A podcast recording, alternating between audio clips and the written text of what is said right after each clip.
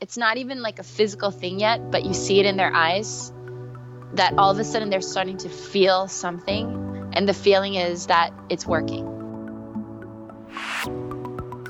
Welcome to all you first time listeners, and thank you to all the returning listeners. This is another episode of Dharma Talk, and I'm your host, Henry Winslow. This is episode number 23, where I interview my friend Riji Suh. And I couldn't have planned this release any better because in the interview, I really talked to Riji a lot about her global upbringing and how she's the product of being uh, an international youth. And here I am recording this interview right now from the jungle in the Philippines. And it feels like just the right context to be introducing her to all of you. Now, Riji is someone that I've known from pretty early on in my personal yoga practice, yoga journey. She was one of the first teachers that I took class with down at Bikram Yoga Lower East Side. But more recently, I've gotten to know her a little bit better since we're teaching together at Lighthouse in Brooklyn. Even so, I didn't have half a clue about a lot of the things that Riji shared with me in this conversation, and her story is not only inspiring, but truly heartwarming. So, I won't spoil any of the surprises, but I will tell you that Riji shares her special skill that she has had with her her whole life that she really attributes to this dynamic international upbringing, and then why she finally felt at home in New York. She talks about how she introduced playful movement into a Native American community in New Mexico as a 19 year old, and what that experience taught her before she ever started teaching yoga. And then Finally, she, she explains this dark cloud that loomed over her from her childhood through much of her teaching career and why she's now finally basking in the sunlight today. So you'll get to hear all about Riji and her childhood and how that's integrated, that experience is integrated into her teaching right after these announcements. Stay tuned and we'll dive into this interview with Riji Suh. Dharma Talk super fans, I know some of you have been asking about this and waiting for it, so I'm excited to announce that our Dharma Talk shop is now live. And this shop is in partnership with We Are Yoga. Check back to episode number three for my interview with the founder, Will Jones. They're doing all kinds of fun stuff, not just with products, but with events and retreats and all that good stuff. So go check out the store. We've got t shirts, hats. Um, by the time you're listening to this, there may be some leggings up there as well. And you can get 10% off your order with code Henry Way. That's not just on the Dharma Talk stuff, that's on the entire We Are Yoga website. You can get there through henrywins.com slash way, W A Y, or you can navigate through weareyoga.com. If you're looking to rapidly advance your yoga practice in a short amount of time, or your understanding of the subtler practices of yoga, consider applying to the Labor Day immersion at Lighthouse Yoga School. Jared McCann, Aviad Sasi, and I will be leading this 30 hour, four day intensive yoga study to help you advance your asana practice to be sure. Lots of classes and focused posture clinics. But more importantly, there will be a group sadhana every morning. And it's our goal that you'll be able to walk away with a spiritual practice that supports you for the rest of your life. So get the details on that and sign up at henrywins.com slash events. What's your purpose? What's your vision? What mark will you leave on this planet long after you're gone? I'm Henry Winslow, and you're listening to Dharma Talk, the only podcast where I interview inspirational yogis on how they're changing the world in their own unique ways. Whether you're still searching for your purpose or already walking the path, I hope these stories get you excited to live your Dharma. Hello, Dharma Talk community. Welcome back to another episode. And today I'm interviewing my longtime friend, Riji Suh. Although Riji has been a New Yorker since the age of six, she was born in Seoul, South Korea, and raised in Baghdad, Iraq. Brooklyn finally feels like home after having left NYC repeatedly in search for home in New Mexico and Hawaii. Her education and career paths have taken her from Colgate University to work on television and film, from bartending to corporate advertising, and from yoga, specifically the Bikram, Ghosh, and Dharma lineages, to work with the camera once again. Riji, I'm so excited to have you on the show today. How are you? I'm so well, Henry. Thanks so much for inviting me and for having me. Appreciate it. Yeah, my pleasure. Um, let's just dive straight straight into the questions. The first question that I ask every single one of my guests is the same, and that's this question: What does the word dharma mean to you, and what is your dharma as you understand it today? Okay, uh, and I have to tell you the truth. When you told me that you may ask me that question, I. Uh, definitely sat through all of my teachers and their voices and my own search and, and path uh, for Dharma and, and what it should mean and what it means. Um, and then I came across a definition that I had seen a long time ago where in Hinduism, Dharma is referred to as a principle in the cosmic order. And to be honest, Henry, I, I solely used to think that Dharma was your soul's purpose. It's the work and the duty that every human being is supposed to fulfill on this earth to make it a better place, to, I don't know, fulfill the soul's destiny, be a better human being, etc. But I'm, I really feel like the whole point of living in, in life or coming back to life is to be happy. Mm-hmm. So to me, Dharma is doing what your soul is meant to do to be happy in this lifetime as this being on this earth. To be happy. Yeah, I mean, that is that is life's work for sure to be happy and, and to be constantly checking in to make sure that what was once making you happy is that still making you happy. If not what can i do to change? Right. And, and and what would you say you know what what are you doing right now Riji to to be happy and to further that path that dharma as you defined it? Well it's really crazy that you asked me to speak to you at this time because um, something has been fulfilled just literally in the last week. And then um, just two days ago uh, was concrete. Um, my for 20 years my dream or later on when i found out about yoga i was like oh this is my dharma for now um, was to figure out a way to get my um, green card here in america and then help it make possible to get my family's permanent residency status. Um, and my parents um, were granted their green cards or their permanent residency status formally at the interview last week. And Amazing. I was their petitioner. Yeah. Oh, that's um, so great. and then two days ago, um, I just booked my parents their two tickets to go to Seoul, South Korea to see their family for the first time in over 25 years. Wow. Um, my mother, my father hasn't seen um, his parents passed away while we've been in this country, but my mother has her one, um, our one grandmother on my mom's side is alive, um, and she's well in her 90s.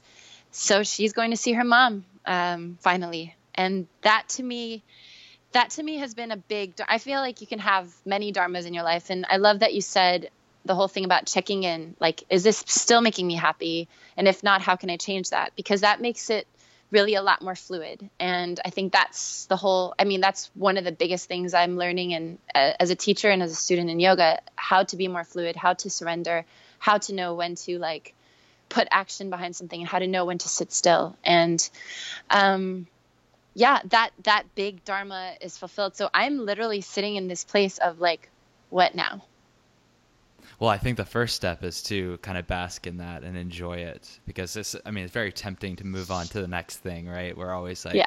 especially as, you know, New Yorkers, very productive, going after it, being ambitious. But that's, I mean, that's a huge moment to take in. Yeah. it's pretty huge. Are, are you uh, going with her to Korea? Um, no, my, my mom and dad are going to go together. And um, we're gonna my brother and his wife his wife's father obviously my brother's father-in-law um, was the joint sponsor on this. So it's like a whole full circle thing. And my best friend from well, back in the day like queens growing up like sh- she used to pick me up every morning at 7:30 to get to the train to go to high school. I've known her since 13 years old and gabby has seen me through everything all the evolutions me before yoga during yoga and all this stuff. And she's going to pick up the whole family and um, take us to the airport. So it's gonna be really awesome. Mm-hmm. Full on send off. That's so cool. Yeah, like yeah. full circle back to the childhood. You yeah. you just mentioned that you know this person who's who's accompanying you through um, this kind of celebratory moment has known you since your childhood, long before you got into the yoga. And I also spoke mm-hmm. a little bit in your intro about how you've lived in so many different places. I'm very curious to hear about how um, with your international, multi contextual upbringing, how the yoga found its way in there, and then what you did to sort of fold it into this existence in different places. Whoa. um, That's a loaded question. it's loaded. Wow, it's loaded. I love it, Henry. This this is great. Um, I I was so I was born in Seoul, South Korea, with my brother, and um, we were there for about two years. And um, I have a really crazy memory. I, I don't know how it w- works like this, but I just do. I remember. Um, for, maybe it's because, and I think about this too, Henry. You know, I feel like when your soul and there's people listening out there who are like, whatever, dude, I, I don't believe in the whole soul choosing to be in this life and their family and all this stuff. But I'm only speaking from my own experience. And um, I can say that there is a reason that my memory is so strong. I have a very strong visual memory and memory of people and their names and their faces, um, places. And I really feel a big reason for that is because I knew that I was going to be journeying a lot and I wasn't going to be in a home base for quite a while in my life. And um, so having having a constant uprooting um, makes you have a very strong memory of the temporary rooting that you had, right? And um, mm-hmm. so with Korea, I had these like really vivid memories of um, my father's from a tiny island that's below the peninsula, which now is connected to the country by a land bridge. But the name is Wando, and it's this little provincial island, and um, there's lots of rice, uh, a lot of rice and a lot of seaweed come from there. And my dad's a total island boy.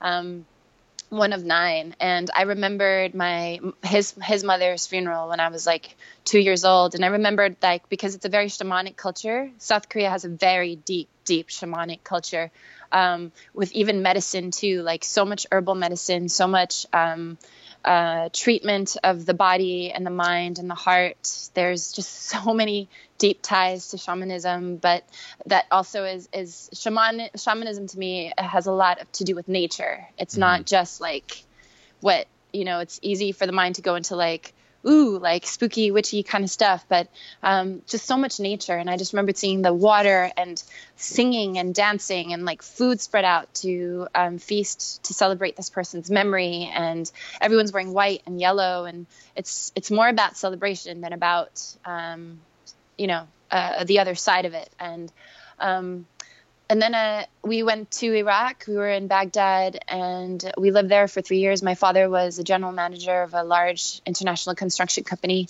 Um, he's been all over the world. He's had offices in Yemen and Saudi Arabia and in Egypt and traveled everywhere. And um, my mother was a professor in South Korea. And and um, they wanted to they they want to come to Iraq. And when we were in Iraq, my mom said, you know, I don't want to raise my kids in the Korean community. I want them to be in the city. I want them to experience the Baghdad people and the food and the culture since we're here. So um, it was during the Iran Iraq Contra wars, and we had um, a lot of bomb drills. And my brother and I went to international school. I went to a French school for a short while. Um, there was this big British community, a British club was what it's called in, in Baghdad. And my mom fought her way in. We were the only non British, non um, white people. And she made friends with this amazing lady. We called her Auntie Anne. She used to knit us sweaters. Um, I think her son was like my first crush ever. Mm-hmm. Uh, and um, she, she basically told uh, the, British Club, you know, had people that if you don't let this family in, I'm pulling out my membership and the membership of all my friends. So we kind of got in that way. And um, eventually I went, my brother and I attended school, quote unquote, like kindergarten, pre kindergarten there. And I learned how to speak English and you know arithmetic and all that other stuff. Um, my mother was always listening to headphones. We'd go to the Baghdad Hotel and jump at the pool and swim. And, and I remembered one day, it just like stuck out of my mind. I was like, Mom, what are you listening to? And, and she said to me, I'm listening to English tapes. I was like, Why are you listening to English tapes? You know, like we're in Iraq. We're, we, why would you? I mean, we speak Korean. And my mom said, Well, I want to take you to a place where you're going to have to speak this language and I want to be able to speak it because I'm your mother. And I remember thinking, like, what does that even mean? Um, and fast forward, my parents, we came to America, and it's really my mom. My dad um, didn't really have a big, strong feeling about coming here or not. My mother did, and um, she wanted to bring her children, raise them in this country, and um, there's a Korea, there's a Korean proverb saying if you want to live like the tiger, you have to go into the tiger's den, and that's what my mom did. She wanted us to go here. So, um, my parents. Uh, the reason I brought up their careers um, is that I think that's an important thing for many people to hear and understand um, who don't have a very strong connection to immigration and what's happening, not just in the states but everywhere. Is um, the immigrants that come in, or the quote unquote, we came in legally on a business visa. Um, it just expired over time, and we had to go through the normal processes that other immigrants go through to get their pres- permanent residencies, etc. But um, something important to remember is when people come to this country, um, just because they had masters or doctorates in other countries, or they were surgeons in their places, or professors, etc., um, it's not honored here unless you've fulfilled uh, the standard or the licensing requirements of this country. Um, more so, it's the language, obviously, that you need to be proficient in. So, um, anyway, I growing up as a kid here in New York City, that was really clear. I've, I don't know, and I'm sure you could attest this, Henry. Is like how many cab rides have you taken and maybe had a conversation with a cab driver who speaks nine languages and was a professor of literature? Mm-hmm. back in Egypt. You know what I mean? Um, and you're sitting there dumbfounded. and uh, so that's that's kind of the beauty of of having then come to the, to New York because I think if anywhere else I just don't think my earlier childhood would have made sense. And here because you're surrounded by people with not the same stories but stories that give your story a little like a sigh of relief, like of understanding. Okay, there's some other things out there that are a little bit more bizarre, or or this is mm-hmm. normal to somebody else, you know. And um, then uh, then being in New York, I I I think I was overwhelmed by just the the craziness of the city and the vibe and the people. Like my first two years in america i really can't remember. And that's what's nuts is i remember baghdad so clearly like these red double decker buses. Um, my brother and i used to ride these really big bikes all around the block. It was super safe. Our neighbor next door used to make us grape leaves all the time. We had these picnics under the palm trees in the desert every weekend where people sang and danced and played music.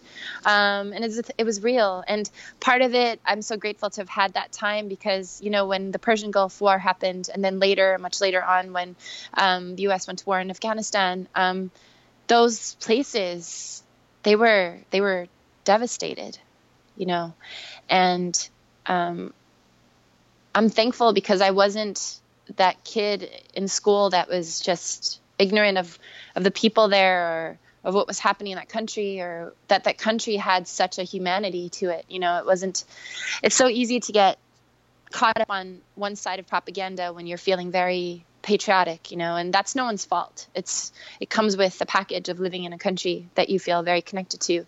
But at the same time, I'm I'm thankful to have had that that time, you know, and um, yeah, I think that's always kind empathy. of yeah, and and um, at an early age to to be able Form, to look yeah, at things and say that's not exactly yeah yeah um, and then later on um, when i went to colgate i decided um, I had really wanted to major in French and Spanish and travel uh, abroad and live in France and Spain for a year each. But um, at the time, I had immigration issues, um, obviously, so I couldn't leave the country. And so I um, decided that I was going to go to New Mexico and I majored in um, Native American studies.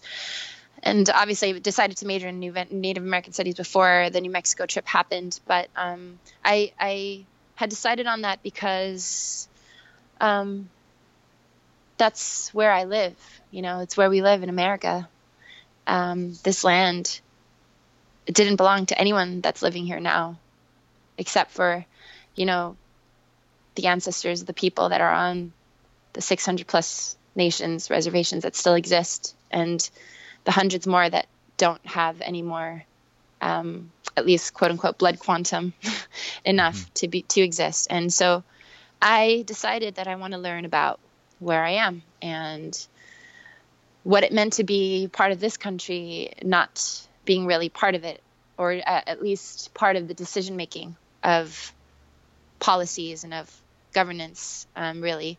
Um, so I went to New Mexico and we did a study abroad, a study off campus semester. And there I got really connected to these people in Tesuque Reservation. And my job was because we each all had, you know, jobs with these reservations that we chose to work with. And mine was to create a fitness program there.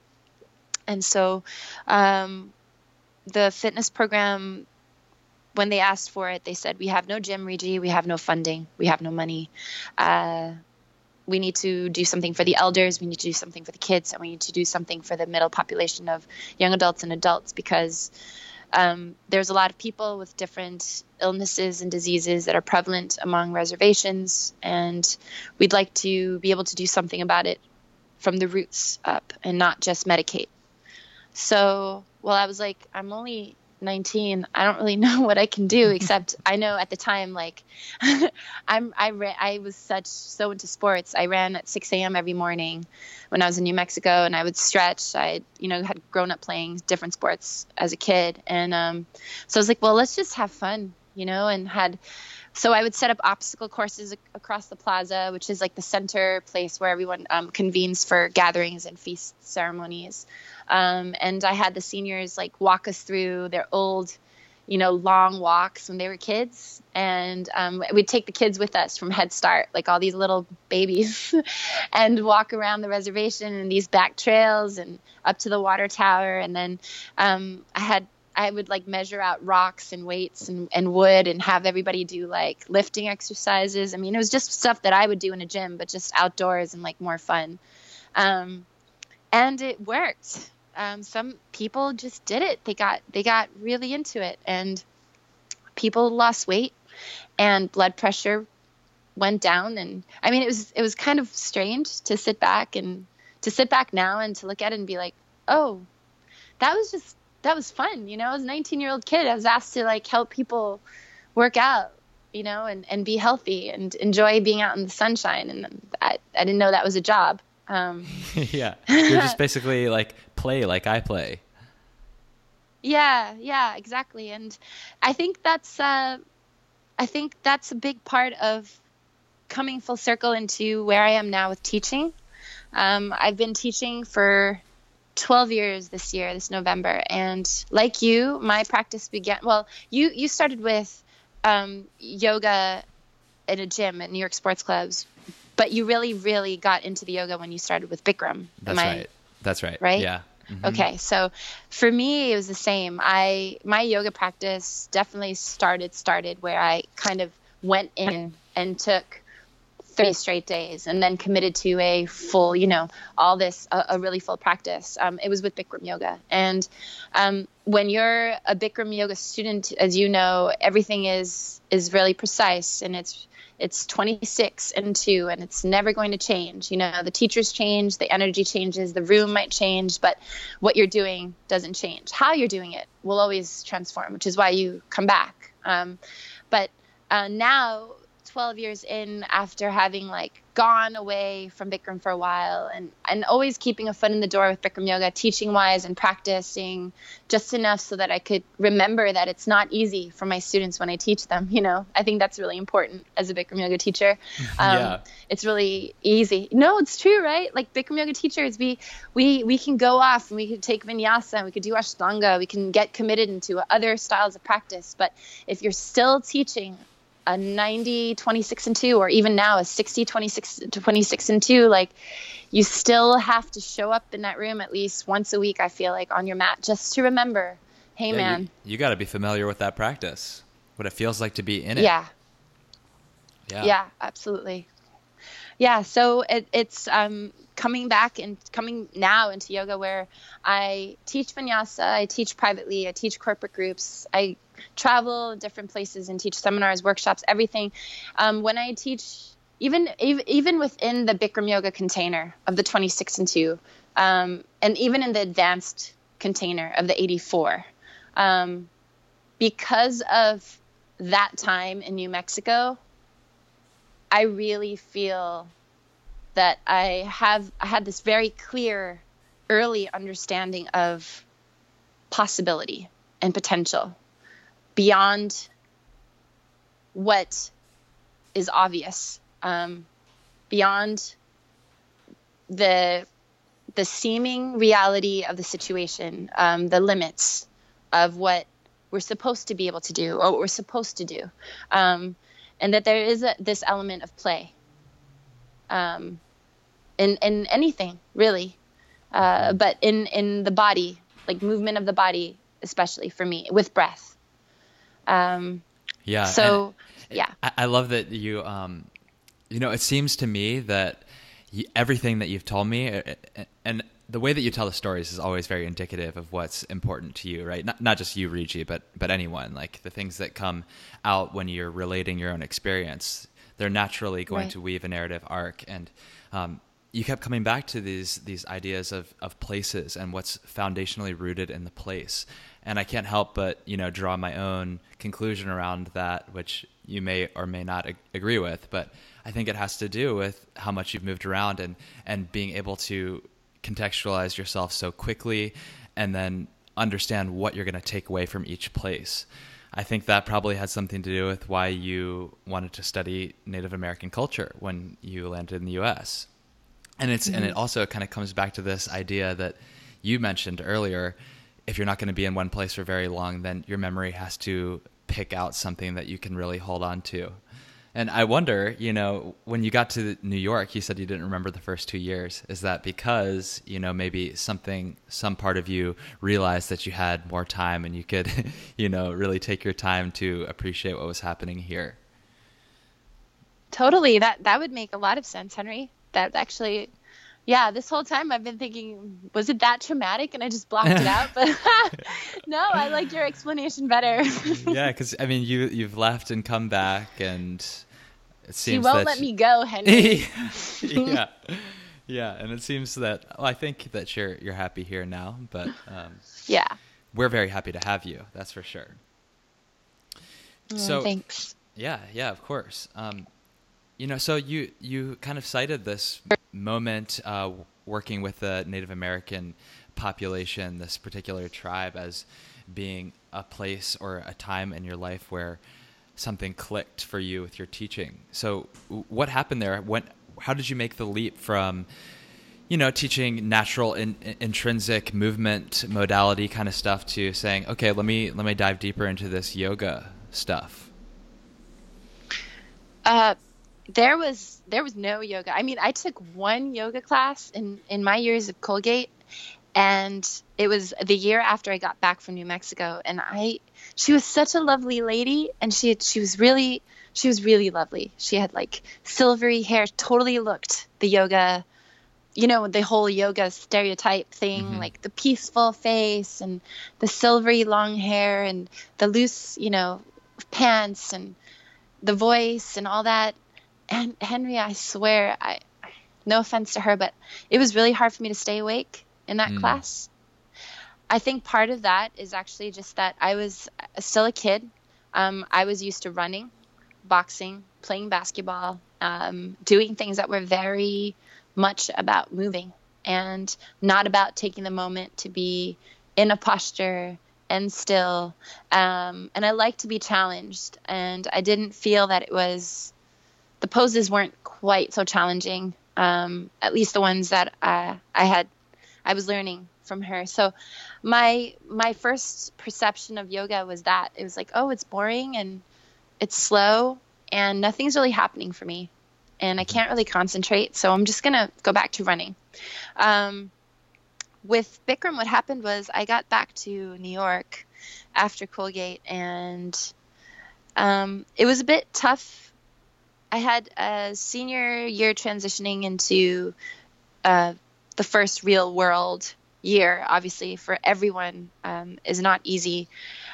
I I was in a place of a standstill where I had this degree from this really awesome institution, and yet I didn't have the paperwork that would help me work legally in the country. So I didn't really know what to do. And thankfully, I had my bartender's license since I was 18. So I just found a bartending job right away and started working.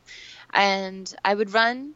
I ran so much, not because, I mean, yes, it felt amazing, but I would I'd go on these long, crazy runs in Central Park. My favorite times to run were when it's during the rainstorms because you run around the reservoir and lightning obviously is always near water, so you could see it like going in a circle sometimes, um, which is insane. But running always helped me feel better, and um, I thought I would get away from my own mind for a while and the stress or the worry. Um, and what brought me to Bikram was actually a physical thing. Literally, I had run so much that my knees and my hips were like okay, dude, you need to do something else. And uh, I literally looked up on Google, I looked up a healthy workout that makes you sweat. and I was like, a workout, healthy workout. And then I would like get really specific. I was like, healthy workout that helps your knees and hips and makes you sweat. And seriously, Bikram yoga popped up. So somebody's SEO was on point. Flatiron. Exactly. Somebody was doing their thing back then.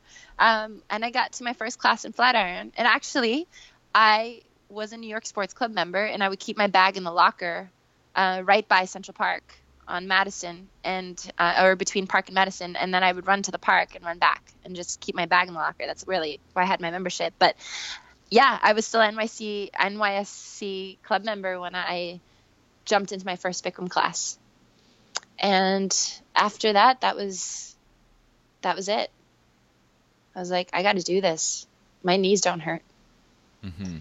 and then after a while it was oh wow i i'm i'm not thinking about things like when i used to run but when i leave yoga i'm lighter. So something is clicking here because my runs would take me away but i would come back shower off and head back to work or head into my rest of my evening. And i would those those things would come back you know mm-hmm. those old haunts. And with yoga they would just get more quiet. And that's really when it clicked for me yeah. What yeah what a, what a powerful benefit of, of yoga that so many of us have experienced. Is so true. I mean we, you, you come in you're looking for that sweaty workout that relieves tension in your hips or whatever the exact keyword phrase was that you put in.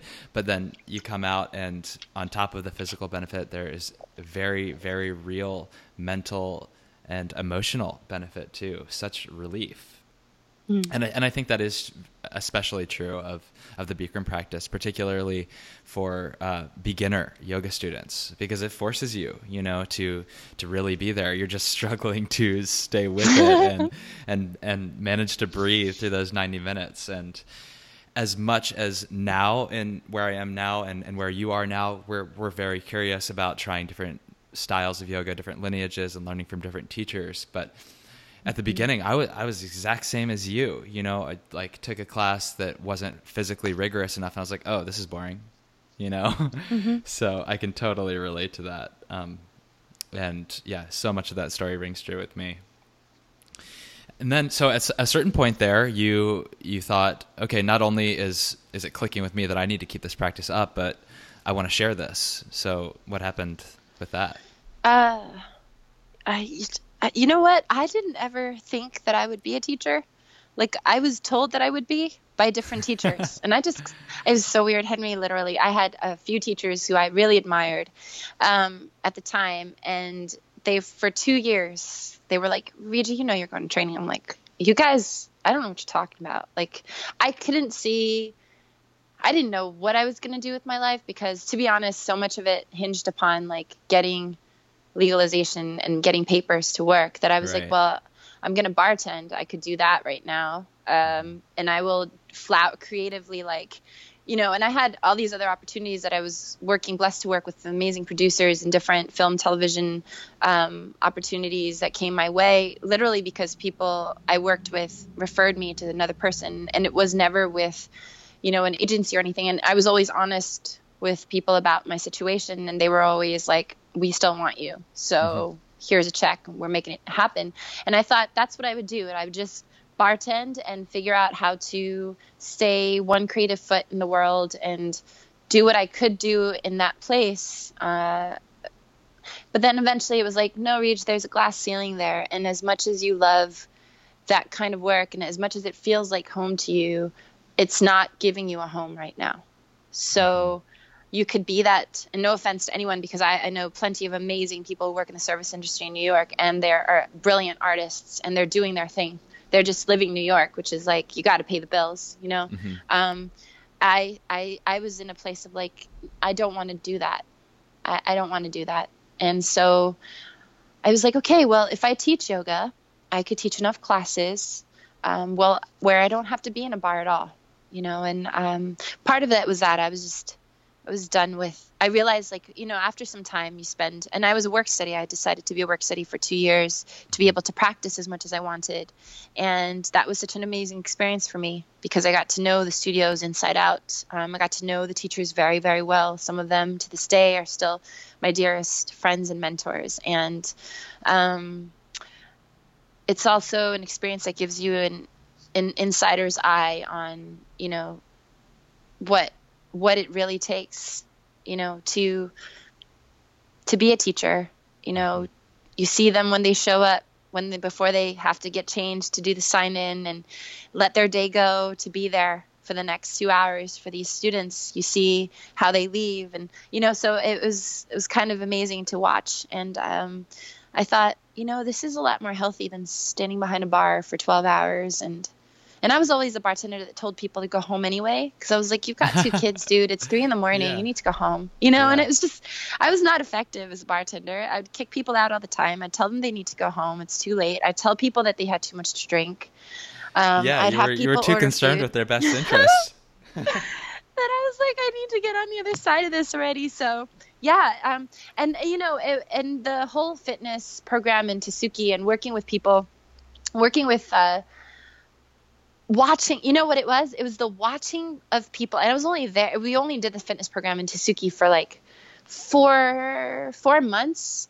But to see what happened in four months was insane. I worked with them three times a week over the whole four months. There were people who lost like 12 pounds 18 pounds. There was senior citizens who could do push-ups. I mean people who had their heart rate checked and their blood pressure checked and things were like just just getting better and better. And then when I left, everybody was staying in touch with me about how they were training and still going and that's mm-hmm. the thing is like they kept it up and when i see that i see the excitement in people's eyes i see how people who were really reluctant to show up in the beginning for my long walks with them then decided to tag along one day and then just started to show up really quietly you know um, i think that's really what it was is like seeing that magical turn happen for somebody inside out where it's not even like a physical thing yet, but you see it in their eyes that all of a sudden they're starting to feel something and the feeling is that it's working. Yeah, and I can do it. It's a change in mindset that, yeah. That paves the way for everything else. In a and way, dude, it's also it's such a rush. Yeah. Yeah, it's also a little bit kind of like, you know, give a man a fish versus teach a man to fish. Like you've really empowered them because now they have not only the tools but the the motivation to continue the work on themselves. Right. So cool. Right. Yeah. so Riji, you know, after you started teaching, I know it's like I mean, many of the people who listen to this show are also yoga teachers, so you know we can relate to the whole journey of that. But um, what was a challenge that you came across, and then what did you do to kind of power through that and and stay grounded in yourself and, and excited about teaching? Hmm. Wow. A challenge that I came. Oh, okay. Ooh. Okay, so say the question one more time. What was the challenge that I came across in teaching? How yeah, did and, I overcome and it, doesn't necessarily need to be a challenge in your teaching, but just after you became a teacher, because I know that you were continuing to do all these other things. You know, you were Yeah. um, doing this the creative side hustles and and the modeling and all of that, and maybe the challenge was finding a place for all those different pieces of your life. I don't know, but the yeah the question was what was this a challenge that y- sticks out in your memory, and what did you do to power through it and stay excited and motivated in, in what you were doing? Um, well, first off, when I decided to go to teacher training back in 2006, uh, I decided to fold everything that I had done creatively. So Okay. I stopped all my film acting work. Um, I, I just stopped going to, you know, everything that was uh, involved about, about acting and film, and, and I just decided to completely close that story for that time. And um, and I left, and I decided to completely focus on on teaching yoga. Um, and I had to, and I and I did that to to be really sane about it, uh, because it was rather rather heartbreaking at the time.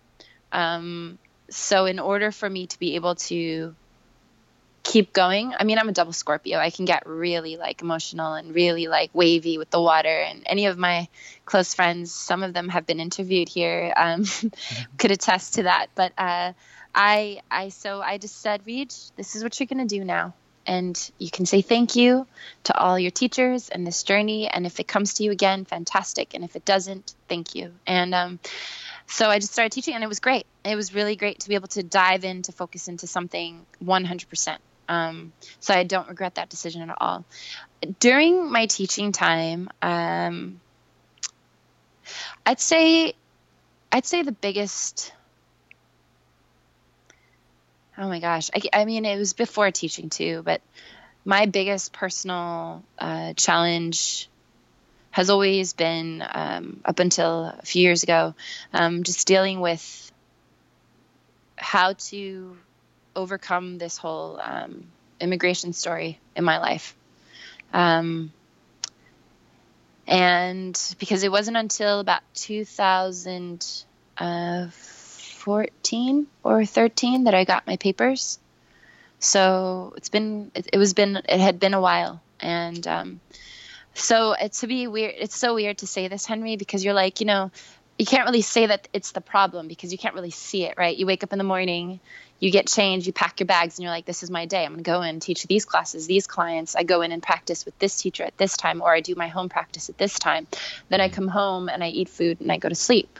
And you wake up the next day. So it's like, what's the problem? You have a roof over your head, you got food, you got, and then there's people that love you and you have these dear friends and you can still do some things like travel within the states. Um, you, your parents, they're healthy. You know, your brother is healthy. Like nothing's wrong. But there's this thing, and the thing is that it, it's you. Even if you wanted to do something different the next day, like apply for a different job or decide you wanted to go to France, you can't. Um, so it's it's it's so weird. It's like there's no real problem, but it's a big problem. so it's there all the time. So my my thing is so interesting. Bikram Bikram, when I went to teacher training, now he has said some crazy things, and um, we won't go into other things about it. I will say though, um, in my personal interactions with boss, there's been nothing but respect, and in his uh, half moon dialogue feedback for me um, which is what he used to do back in the day. I don't know what he does now but he, ha- he would have everybody have their half moon dialogue ready. So we'd have to stand up in front of everybody on the first day and say half moon in front of boss and all the teachers and all these new people who don't who you don't know. And then he tells you like what he thinks about it what you should work on or it's sometimes outrightly rude. And I went up and did mine 12 years ago. And uh, when I was done, he said to me, Beginning was hazy. First, lots of clouds. Then the sun came out. I understand. He said, Always start with the sun out. And I was like, what in the world does that freaking mean? I'm like, did I stutter in the beginning? You know, like, so, and it really, it wasn't until I got my citizenship last year that it really clicked. I heard his voice in my head. And it was like, boss, I get it. Because all those rooms I ever walked in to teach, all those students I ever saw, yes, I mean, I, I can say that I was present um, yes, I can say I did my best to show up for my students every day as a teacher and give them the space that they needed and hold the space for them to work with what they did and be as positive with my energy as possible um, and not to come in with my own shit. Or sorry, I'm not sure if we can curse on your show. You can um, curse. We've got okay. the explicit rating. It's all good. Okay. um, but I, I was, well, although I was really conscious of that, and I had seen some of the best teachers do it and learn from them and try to emulate them. Um, like I said, it's the one thing that is not a problem, but it's it's there, and it's like your your companion, right, through this mm-hmm. time. Um, so it's a shadow, right? And it wasn't until I got my citizenship that something lifted. And to be honest, Henry, it wasn't really until I got my sat there with my parents and got their uh, that got their um, permanent residency granted, I, I, the next morning I had to teach in Long Beach. It's a Tuesday morning. It's my longest teaching day. And I and on the on the way there, I was like, okay, Reed, you know, it's a long day. Make sure you hydrate and get yourself mentally ready for classes, clients, etc. And all of a sudden, I'm sitting there watching myself, and I'm like, wait a minute, what's this feeling? and just this feeling of space and lightness. And I was like, wait, all I have to do is go in there and teach now. I just have to show up and teach. So easy. That's all I have to do. So easy now. Yeah. So the biggest challenge, Henry, for me as a teacher in, in this time or in, in the time after I became a teacher was the challenge that I had before I was a teacher that probably has made me a better teacher and has definitely made me a better student and definitely made me more compassionate human being first for myself and for other people it is uh, the karma that I had to burn. Yeah. You know, yeah. some some reason my soul chose this to do it, and uh, and and and the biggest challenge was to show up sometimes, Henry, because there were mornings when I didn't want to. I'm sure other teachers have other stories and other reasons. You know. Yeah. It's and it's easier to just stay under the covers when the shadow is looming over, but you had yeah. to start with the sun shining. Start with the sun. Yeah, out. and I didn't really get that until it like last year, and I was like, "Oh, boss! Eleven years later, holy cow!" Like, the wow. sun's out. The sun is out. Yeah, for most days, unless you catch me on a sassy day. Riji, apart from getting your message and sharing your story out on this podcast, what are you doing today to live your dharma? today. Uh, you know, I'm I'm in that. Well, you know what? I really love that you said to me, I think you need to bask for a while. Mm-hmm. And, you know, when I said, um, I feel like your Dharma is to do what makes you happy. So it's still a purpose. It's still doing something or, uh, or maybe it's even the seeking. I feel like the seeking is, is the doing, right? Sometimes where it's the journey that takes us to different people in different places, different jobs, different things asked of us and different services we provide, we give, and we receive. Um, sometimes receiving is dharma, and I think in this moment, you're right. I I I should. I, I haven't really done it, but I am going to. I'm going to bask and receive some of the happiness of this time in my life. Amazing. Yeah. And I'm gonna take some time. Yeah. and then and then share it, you know, in whatever purpose makes me happy to do so. Yeah, great. Okay, Riji, um, we were speaking before we turned on the recording, and and I know that you haven't listened to the other interviews, so this is this may be a little bit of a surprise, but we end every show with what I call the prana round.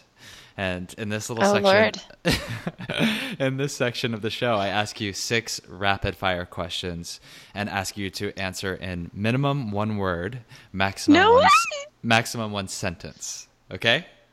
Uh, Don't be nervous. You got it. Okay, Henry. Here we go. All right, question one. In one word, why do you practice yoga? Love. What's your favorite yoga pose and why? Dancer.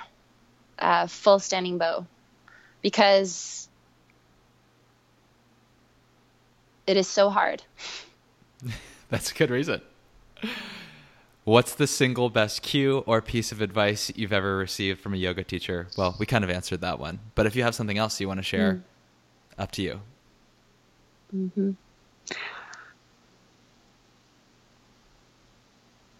Breathe. That's a popular response to this question. I've gotten mm-hmm. that one mm-hmm. before, and it's a very good one too. Okay, recommend one book, modern or ancient, for our audience. Oh, wow. One book, modern or ancient.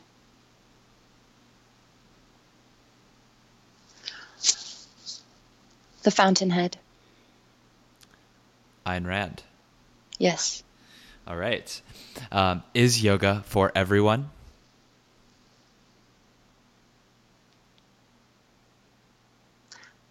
Hmm. All yoga is for everyone. But there are many limbs to yoga. Yes. I agree with that. Some form of yoga, right, is for mm. is for everyone. Okay, mm-hmm. last question. How can our audience get in touch with you and how can we support you in your Dharma?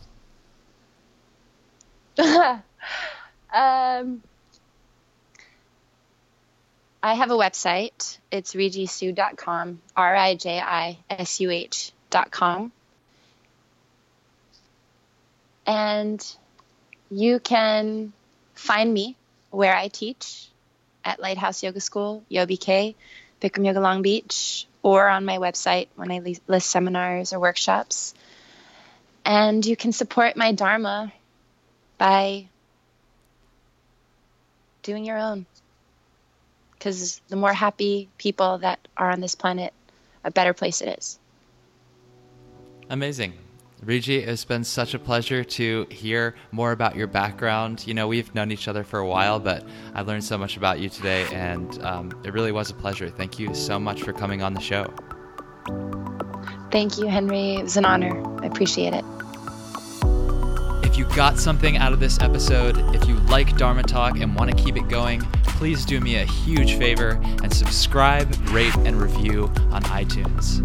I know it's not the most convenient thing to do, but it makes all the difference in getting the show out there and more visible to other people who can benefit from it. And hey, if you've got feedback or ideas or you want to get in touch with me, you can do that on Instagram at Henry Wins. Otherwise, I'll talk to you next week.